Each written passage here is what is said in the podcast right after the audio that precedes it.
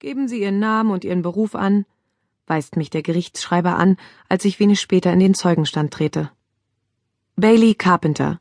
Ich arbeite als Ermittlerin für die Kanzlei Holden, Cunningham und Kravitz. Wie geht es Ihnen, Bailey? fragt Sean Holden, nachdem ich Platz genommen habe.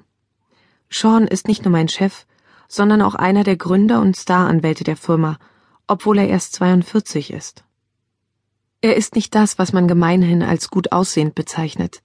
Seine Gesichtszüge sind ein wenig derb, seine haselnussbraunen Augen zu klein und zu stechend, seine dunklen Haare ein bisschen zu lockig, seine Lippen eine Spur zu voll.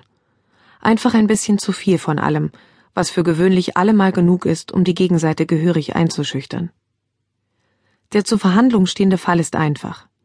Unser Mandant, Eigentümer einer Bäckereikette, wird von einer ehemaligen Angestellten wegen unrechtmäßiger Kündigung verklagt. Er hat die Frau im Gegenzug verklagt, weil sie Firmengeheimnisse an seinen Hauptkonkurrenten verraten haben soll. Die Frau hat bereits ausgesagt, dass ihre Treffen mit dem fraglichen Konkurrenten nur der Planung einer Überraschungsparty zum Geburtstag ihres Mannes gedient hätten. Freiwillig hat sie weiter erklärt, dass sie eine ehrliche Frau sei, die das Vertrauen eines Arbeitgebers nie wissentlich hintergehen würde. Das war ihr Fehler. Sean stellt mir eine Reihe scheinbar harmloser Fragen zu meiner Tätigkeit, bevor er zum Grund meiner Anwesenheit kommt. Ihnen ist bekannt, dass Janice Elder unter Eid ausgesagt hat, sie sei, ich zitiere, eine ehrliche Frau, die zu einem solchen Betrug nicht fähig ist? Ja. Und Sie sind hier, um diese Aussage zu widerlegen?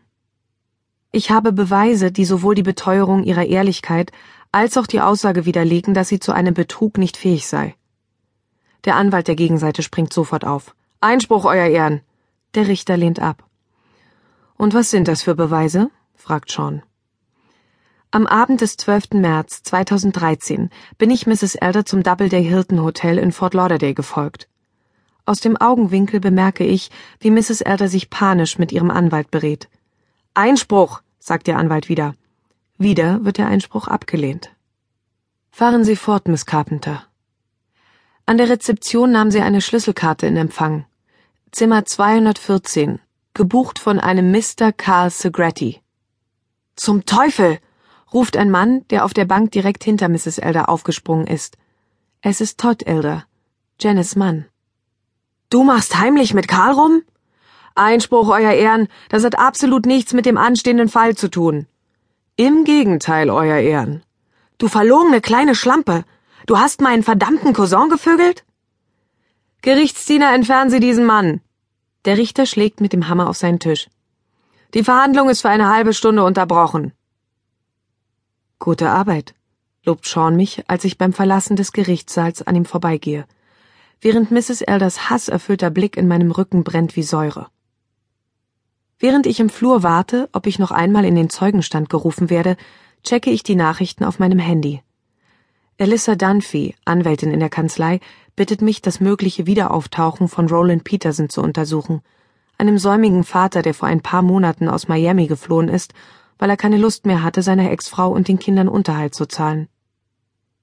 Nun, das war eine ziemlich unangenehme Überraschung, sagt eine Stimme hinter mir, als ich das Handy gerade einstecke. Die Stimme gehört dem Anwalt von Janice Elder. Er heißt Owen Weaver. Ich habe nur meinen Job gemacht, entschuldige ich mich halbherzig. Müssen Sie ihn so gut machen? Das Lächeln, das sich von seinen Lippen bis zu den sanften braunen Augen ausbreitet, lässt mich vermuten, dass wir eigentlich nicht mehr über den Fall reden. Tun Sie mir einen Gefallen. Gehen Sie mit mir essen. Was? Essen. Mit mir. Samstagabend? Sie laden mich zum Essen ein? Überrascht Sie das?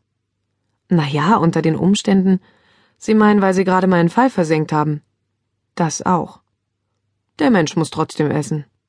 Das auch, ja. Die Tür zum Gerichtssaal fliegt auf und Sean tritt auf mich zu. Wenn Sie mich kurz entschuldigen, mein Chef. Selbstverständlich.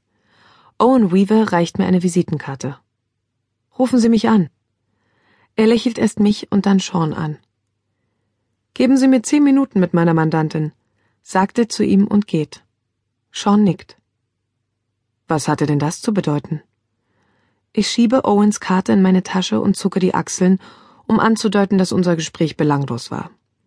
Sean schaut zurück in den Gerichtssaal und ich folge seinem Blick. Mrs. Elders Mann steht mit versteinerter Miene neben der Tür, die Fäuste geballt. Er fängt meinen Blick auf und formuliert tonlos das Wort Schlampe.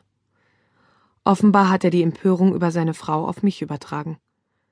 Es wäre nicht das erste Mal, dass mich fehlgeleitete Wut trifft.